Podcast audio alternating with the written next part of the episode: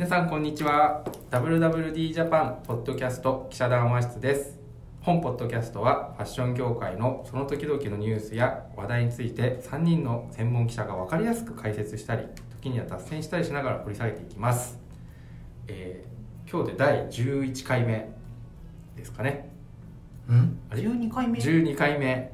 どっちなんでしょうか？まあ気にせず。はいすいません。ほぼそれぐらい。それぐらい。えっと今日のテーマはですねあの1年を振り返るニュースで振り返る2021年というテーマで、えっと、それぞれが、えっと、今日はですねちょっと趣向をいつもと変えて、えっと、我々3人の記者が自分の記事と WWD ジャパンの自分以外の記事を一つずつ選んでそれについて話すというテーマでこう2021年のファッション業界と我々を振り返っていこうっていうふうにやろうと思っております。はい。自己紹介忘れましたあがすいません。よ すいません。あの今日司会を務めさせていただく横山です。えー林です。はいそして私磯君です。よろしくお願いします、はい。さて。さてはい。さて。あそう。でっていう趣旨で あの説明した通りなんですけれども。えーとまず最初林記者からいこうかな、えー林さんが選んだ記事あのご説明いただけますか？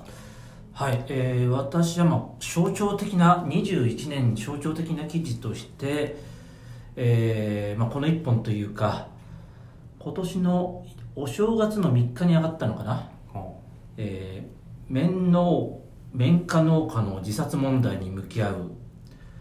創設者がオーガニックコットンプロジェクトの意義を語るという、えー木村記者の我々の若手記者ですね、4年目かな。うん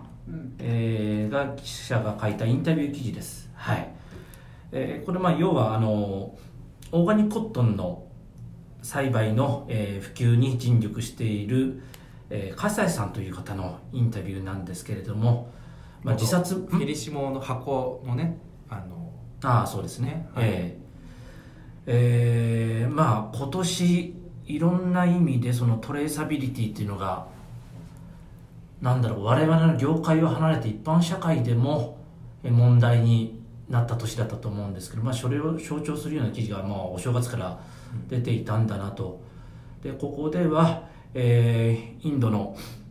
綿花農家、えー栽培が非常に貧しくて、えー農薬の問題ですとかあるいは金銭的にその自殺まで追い込まれてしまうというようなところをこの長年、えーその問題に向き合って支援してきた笠井さんのインタビュー非常に読み応えがあるので後で読んでほしいんですけれども、えーまあ、こういう人たちが非常に草の根で頑張って、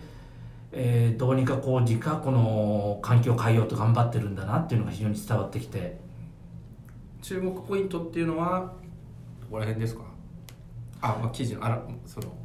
注目ポイント記事。注目ポイントというか、まあ、こういう人っていうのはもっと我々の知らないところにたくさんいるんだなというふうに思いました、うんえーどうしても我々ファッション媒体なのでデザイナーさんですとか販売員の方だとか、あるいは企業の、えーなんかなんだろうそのデジタル担当とか、えーまあ、せいぜい遡っても記事を作っている素材メーカーの人とかうんうん。そういったところの記事というのは我々よく取り上げるんですけれども、うん。なかなかその綿花畑だとか、うんなんだろう羊を育ててますとかそういうところってなかなか取り上げられてこなかったんですよね、うん。でももうそういうところで取り上げないといけないなというような問題意識を、えー若い記者が持ってこういうふうに書いてくれたというのは非常に意義があるかなというふうに思って紹介しました。はでこれ1月だったんだけどもいはい。1月に非常に印象深いなと思ったんだけどその後、まあ3月4月になっていわゆるあの中国の新疆面問題というのが社会的な問題になって加熱しましたね。加熱したよね、えまあどうですか？その加熱した中でうん。磯君さんなんかはこの記事どうご覧になったんですか？この記事も大変勉強になりましたし、まあ、このうん1年振り返るとやっぱりその選挙面の話は非常に大きいトピックスだったなと思って、うん。例えばこうファーストリテイリングの決算会見ユニクロやってるとこね、う。ん。はい、四半期ごとに3か月ごとに行きますけども、うもう猛烈にそのその質問が多くて。うん。でなんて言うんでしょう、まあ、大体経済誌の記者さんってこういうこと聞くなみたいなのってみんなわかるじゃないですか。そうじゃなくってああいう一般紙の人たちうんのそういう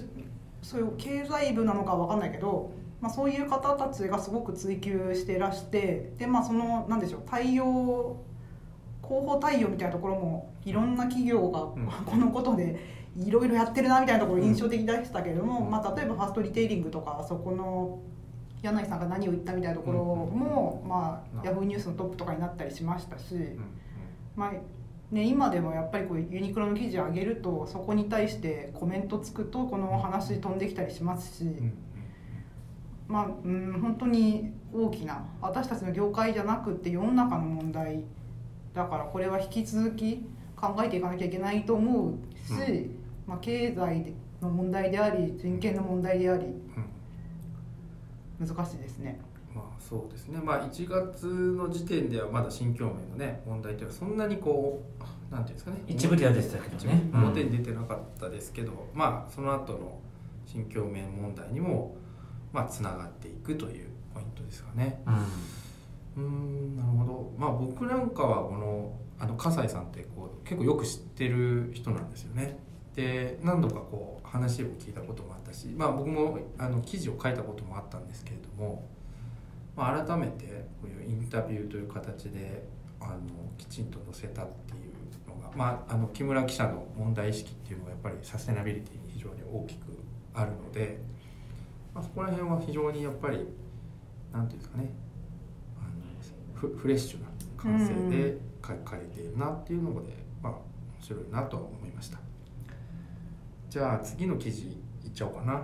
はい、ういいですいっかちゃおうかな。いっちゃおうかな。じゃあ2つ目。まあこれ次は磯君さんにえーっとお聞きしたい。磯君さんのあの他社の記事推薦。他社じゃないですよね。あ。あの他の記者の他の記者の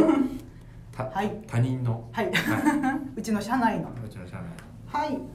まあ、林さんがそういう非常にこう社会派な1年を振り返って業界を振り返る新表面でしょっていう話でしたけれども、はい。私もうちょっとすいませんだいぶ。ミーハーな。ミーハーなミーハーわかんないけど。これ面白いな純粋に面白いなこの記事って思ったのが、えー9月かな。9月ぐらいに9月18日付ですね。18日付ですね、あのー Z 世代のリアルな消費トレンド大学生のお気に入りアイテム10選っていうこれシリーズ企画でま例えばこうあはいはい。早稲田大学編とか慶應義塾大学編とか大学ごとにあそうそうそう、ね。大学ごとにあるのを、うちの孫真也という今2年目3年目2年目かなうん。はい。の記者が編集してあげたんですけども、まあ、内容はというとそういう各大学にあるサステナビリティファッションみたいなサークルの子たちが最近お気に入りのお洋服や雑貨は何ですかっていうのをですね、まあ、上げてるんですけれども、まあ、非常にそういうサステナビリティにもともと興味のある子たちだからだなとは思うんですけれども非常にその古着が多かったりとか、まあ、オールバーズの話が出てきたりとか、まあ、みんなすごいよく知ってるなって思うのと同時に実際やっぱこの世代が何買ってるのかとかって面白いですよね。わかんないよね。そうわか、うん。やっぱさこう人が何買ってるのかっていう話ってこの世代に限らず例えば最近うちの媒体だと30代富裕層のひや平山美春さんはいはいうん。はいが今月買ったもの。あれもでもなんか正直百貨店の外商担当から聞く取材もしますけれどもそうじゃなくてなんかちゃんとこうその話がこう血肉を伴っていてあ本当にこういう生活してる人ってこういうものを買うんだなみたいなことがなんかすごいリアリティがありそうますそうそうねそうそうそう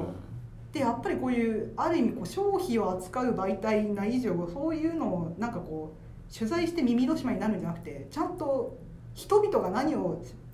興味があるのか何買ってんのかみたいなことって知ってなきゃダメだなとはいまあ、かなり個別というか我々どっちかというと一般的なニュースっていうのを取り扱いのが多いと思うんですけど、うん。うんもう少し個人にフォーカスしてこの人が何着てるみたいなところが良かったということですかね、まあ、あんまりもっと増やしてもいいかもしれないね。ね。うんなんか下北のあれですよね三沢さん三沢という記者がやってた。下北で何買いましたか？スナップとかも。はいあー。ありましたね。面白かったですよね。うん。なんかやっぱこういうのはい。まあ、ウェブとも相性いいし実際この Z 世代のリアルな消費トレンドも結構 PV 良かったし。そうですね。もう一人で2分ぐらい話してごめんなさはい。時間に厳しいんだけど。いつもたくさん喋ってるくせにお戻しします。林さんはどうですか？この記事なんか感想でもいいです？記者目線のこの先輩からの上から目線っていう。上から目線かどうかわかんないけど。本当にでもやっぱりあのーなんだろうねその有名人が何着てる何持ってるじゃなくてうん。身近身近なわけじゃないけれども普通の人が何着てるって今すごく中なんだろうね。やっぱり隣の人の部屋が気になるみたいなさうん。やっぱあるんですよ。なんかテレビでもなんか家ついてっていいですかみたいなさやつとか隣の晩ご飯ちょっと古いけどそっちが結構卑怯だったりするわけだよね、うん。そんなになんだろうランウェイのそうそうそうそう。ランウェイとかそのランウェイに集まってる人もまあいいんだけれどもそれとは違ってなんかどんいる存在するんだけどもどういうものを持ってるのかなみたいな、うん。でインスタともまたちょっと違うんですよね。そうそうそうそうそう、うん。インスタってやっぱカッコつけてる感じあるから。横野さんどうでした？うーん。まあなんかこうなんていうんですかねリサーチ手法とかのしゃ、でこうデプスインタビューっていうんですかねこう、突撃インタビューであなたの単数見せてくださいみたいな調査方法があってまあね伊藤忠ファッションシステムの弊社でも連載してる伊藤川島陽子さんなんかがやられてると思うんですけど、まあそういうところとつながる記事なのかななんて思うんですけどまあやっぱりこうなんていう僕らみたいなこう長く記者やってるとついちょっとこう小難しいところに入っていきがちだと思うんですけどこういう割合大学生の人たちみんなに聞いてみましたみたいなあのやつっていうのもまあうんまあやっぱそういうのいいなと思ます面白いですよね。うん、なんかこう、変にこうねねじれてなくてストレートにあの大学生の人に何着てますか紹介してくださいみたいな感じでこうパッて出てくると妙なリアリティがあるなと思いますね。はい。はい、で次が僕でまあ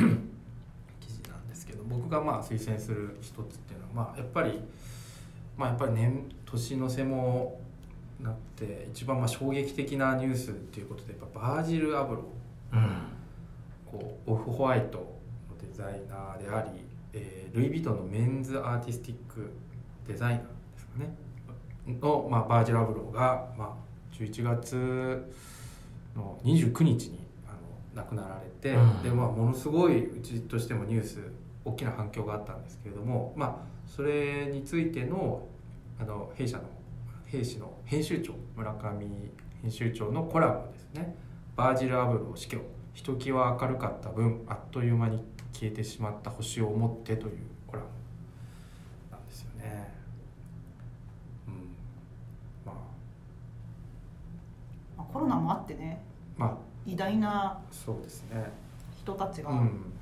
去っていった、そうですね、まあ、もちろんバージルに関してはいろいろまあうちも記事書いてて、で僕がまあこれちょっと記者目線でやっぱりこうなんていうんですかね記者のまあ一つの実力っていうところって重要なところってこうやっぱりこう旬な人とどれどういう接点を持っているかみたいなところって非常に重要だし、あと、まあ、このていうかねちょっとまあ不法コラムみたいなところって結構一番最後もしかしたら一番最後の記事になるかもしれないっていう意味で僕は結構すごく重視していて、でもそのタイミングももちろんあると思うんですけどその記事を上げたその日その日のほぼその日のうちにこうパッて上げたで不法が入ったその日に。ねその日に最後コラムを書くっていうところはやっぱり、まあ、やっぱジャーナリズムメディアとしてそういうことをきちんと、まあ、その編集長トップなんでそこできちんとこう書くっていうところがやっぱりなんていうのかなこう一つの重要なポイントだったなと思ってね。でまあもちろん中身もこうやっぱ自分だけがまあ自分だけがっていうわけじゃないですけど自分が見たバージル像っていうのをきちんと描き出してて非常に良かったなと思いました。SNS なんか見ててもすごくこのコラム反響が良くて、うん、ね。いろんな人たちがねその拡散してくれて、うん。非常に読まれた記事だと思いますね、ねどうですか磯君さん的には、いや本当にねこの衝撃が。まあ、しょうまあ本当のいすごい衝撃でしたよね。大きくて。うん。今年あとアルベール・エルガスも亡くなられちゃいまして。ねえ。そって横山さんが言うように確かにその不法のコラムっていうのに記者のその力量が。そう力量が現れるし媒体の責任だしうん。みたいなところは私もうん思いますね。うん、うん、まああんまり書きたくないけどね。そうそうそうそうそうそうそう。えー、そうですね。まあ、うん、ただこう責任というかね、うん、やっぱまあ業まあ業界誌というか。記者専門メディアとしてはちゃんとそういうふうなのが書けないといけません、うん。うん、林さんなんかどうですか？まあ、うん、やっぱりなんだろう。そのいろんな人が発言するじゃないですか。今 SNS でこういう不法とかがあったりすると、だからいろんな人がそのお悔やみの言葉とか、うん。それぞれのメッセージを述べるわけだけれども僕もちょっとまあ今回そのバージル亡くなった時いろんな人が、えーノートで上げたりだとかツイッターとかフェイスブックで書いたのを読んだけどやっぱり、まあ、手前味噌手前味噌というかあれになっちゃうけどやっぱり一番よく書けてたと思いました。うん。うんやっぱりそれは WWD の責任だなというふうにうん。思って。そうですね、うん。まあ、一番今今週の月曜日に発売した、えっと、WWD ジャパンウィークリーっていうんですかね紙版っていうのはあの、まあめめまあ、表紙いつもの表紙は22年春夏に売れるアイテムはこれなんですけど今回だけダブル表紙になっていて裏側が、まあ、バージルワーズヒアという形でバージルの追悼記事っていうのをやってまああのなんですね今林さんがおっしゃってたようないろんな人の各界の人のコメントを集めていたりあのこれまでの奇跡を振り返るみたいなこともきあのやっていてぜひ読んでいただきたいなと思います、まあ、なかなかねこの不法の記事なんでちょっとこうこ事柄自体で何かこう言うっていうのは難しいんですけどまあとにかく、うんまあ、でも今年の一番のニュースだったかもしれないぐらいの大きな衝撃でしたね。はい。はい。うんで、えー、と今後はえっ、とねそれぞれの記者が自分の書いた記事を2021年一押し記事っていうのをそれぞれ発表してもらおうというこれすごいあの2人から反対されながらも僕が貫き通したんですけど。林さんの記事なんですか？今年2021年。自画自賛。俺はこれだ記事俺はこれだという。しゃぶらひっくり返して悪いんだけれども、はい。ままああの一本だけじゃなくてまあ何本か書いている中で書いて書いてるというか今年の主に、えー4月から6月ぐらいにかけて、えー緊急事態宣言、そうん、何回目なんだっけ？先にねもうタイトルから説明していただいた方がタイトルがねはい4月23日、協力金は日額20万円。全く話にならない。休業要請で百貨店 SC 困惑、という記事を書きました。つまり、え3回目だったっけ？これ緊急事態宣言この当時、はいこの時で。はい。が発表されて、えー百貨店だとかショッピングセンターあるいは普通の小売店がどういう反響するのかなというのをちょっと、まあ、緊急事態宣言に伴って休業要請が来ていてだからそれに協力金を払いますよという、うん。政府から、うん。でそれが20万円という話でうん。それに受けての、えーまあ、百貨店商業施設のリアクションみたいなところを取り上げたという記事ですよね。まあ、これ一本というよりも、はい、この当時もこういう記事を私は、えーもう毎日のように書いていて、えー百貨店とかそういうお店のなんだろうな。普段あんまりこういう、えー喜怒哀楽っていうか憤りみたいなのって百貨店とか小売店の取材あんまり言わないわけですよ。我々に対して。まあそれに客商売ですからね。相客商売なんで、そういう感情があらわになるっていう取材っていうのはあんまりないんだけれどもこの話に関しては本当に皆さん憤ってらっしゃってなんだろうまあ行政のその今今年人流だとかそういう話になったけれども、まあ、行政は行政でああいうのをリードするのは非常に難しいはい。バランスやらないといけないと思ったんだけどそれでもやっぱり行政の規制この休業要請だとかこの後、えー、合社品合社品ってあまり聞いたことなかったと思うんだけどもつまり高級品豪華なもの。そういったものを営業しちゃいけませんよという線引きだとか、そういったものに振り回された時期だったんですよね。林さんこれ選んだ理由っていうのを簡潔に30秒以内でちょっと説明してもらってもいいですか？うん。だから今年を象徴する話ってやっぱり前半に関してはこれだなというふうに思っていて、はい。まあ、コロナってまあ去年からもちろん続いてるんだけれども、2年目になってもやっぱりこういうことに振り回されないといけない小売店あというのは非常になんだろうリアル店舗の、ーうん。なるほうん、苦境っていうのを物語ってるなと。どわかりました。うん、なんかすごい政治的でしたよね政治的なんですよ、なんなんていうんですかこう業界としてもっとロビーイングとかをしておけば違ったのかもしれないなと思業うし界、うん。まあ、我々業界専門メディアみたいなところでその、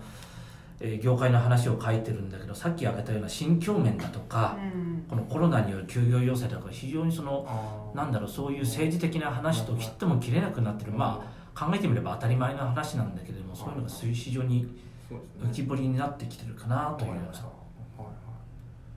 まあね、まあ、僕なんかこのニュースあの林さんが選んだのを見てあこれ今年のニュースだったっけって思うぐらいなんか結構なんていうんですかね。1年の感覚がバグってる。バグって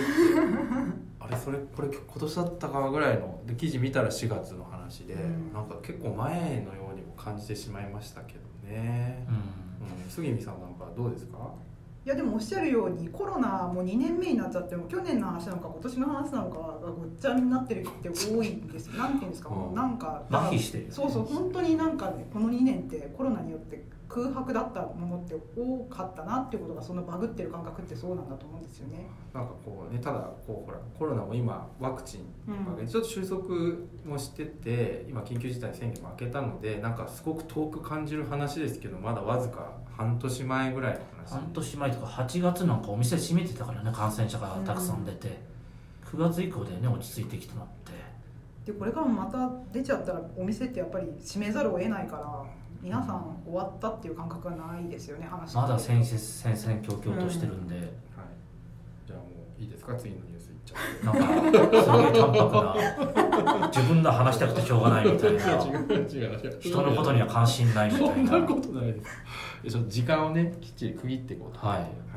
で次磯君さん。磯君さんが選んだはい。記事教えてください。あ自画自賛記事ですね、はい自画自賛記事。すみません。林さんがいつもそういうちゃんと1年を振り返った記事を上げるのに恐縮なんですけど、私は自分の記事だと8月18日に上げた、はい。えータイトル「知名度ゼロから2年で売上高10億円。金沢発 D2C ジェンヌが表参道の一等地に出店」という記事を上げさせていただきます、そうですね。これこまあれも今っぽい記事だよな考えてみれば D2C で、そうそう。うん。金沢発の D2C ブランドが表参道に出店したその背景を、まあ、インタビューしたわけですよあねそうですそうです。選んだ理由を。教えてください。あまあ、客観的な指標としてうちの社内の、まあ、なんですかそういう記事の読まれ指標みたいないので非常に良いあそんなよかっアップしてからも全然今もよくうん、ずっと上位で長く読まれてるよね。そう。ん。どでまあなんかは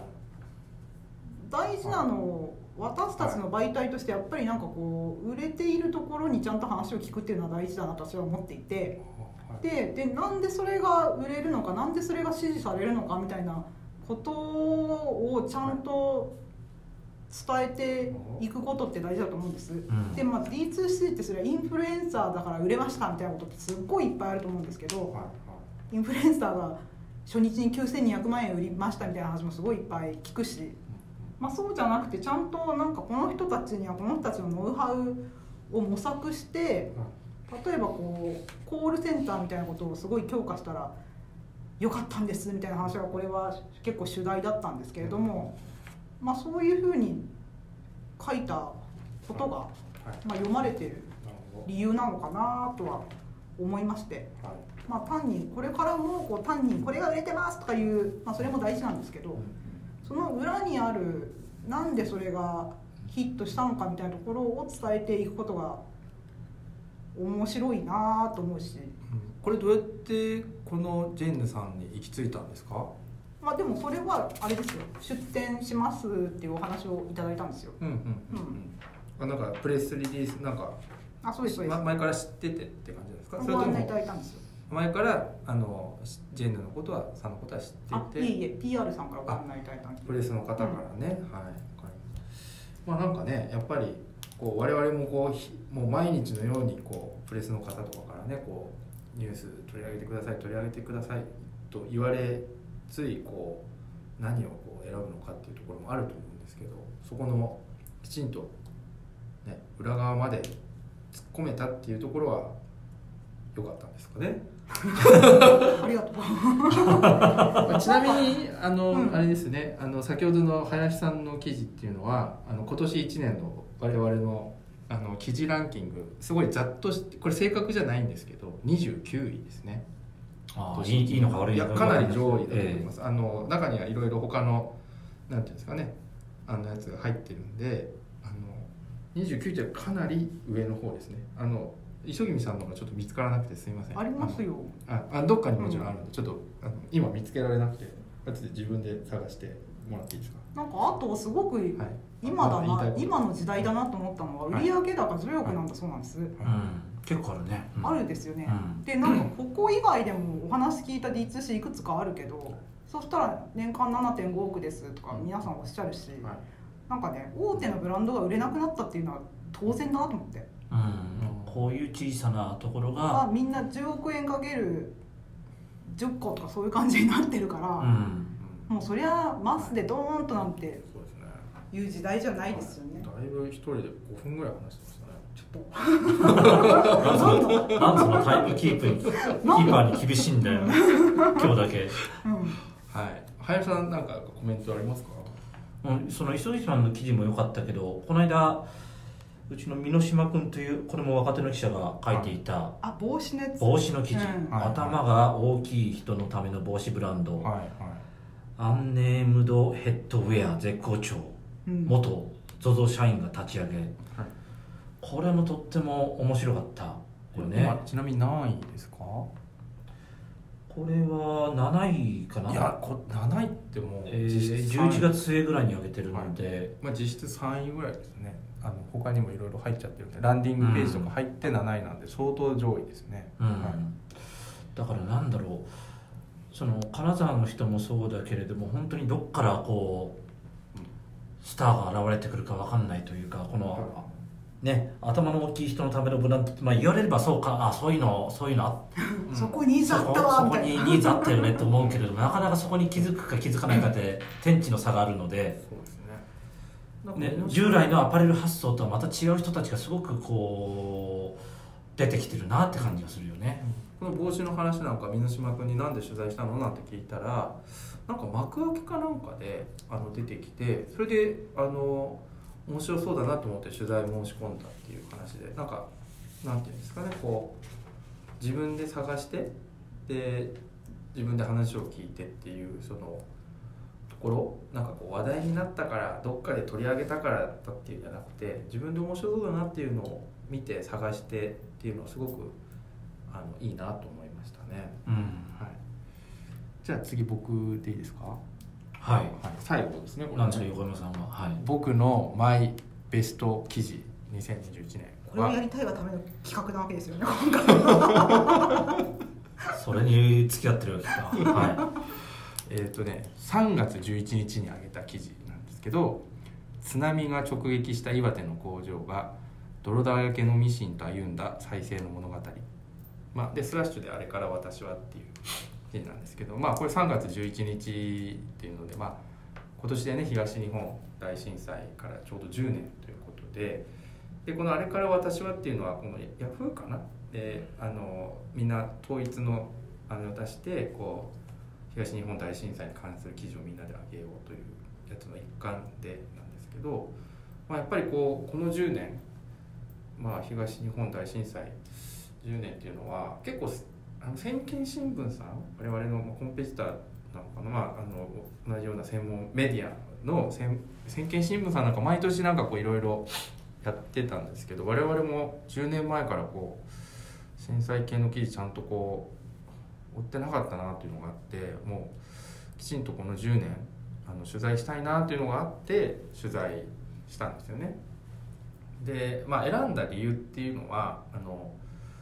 えー、っとまあその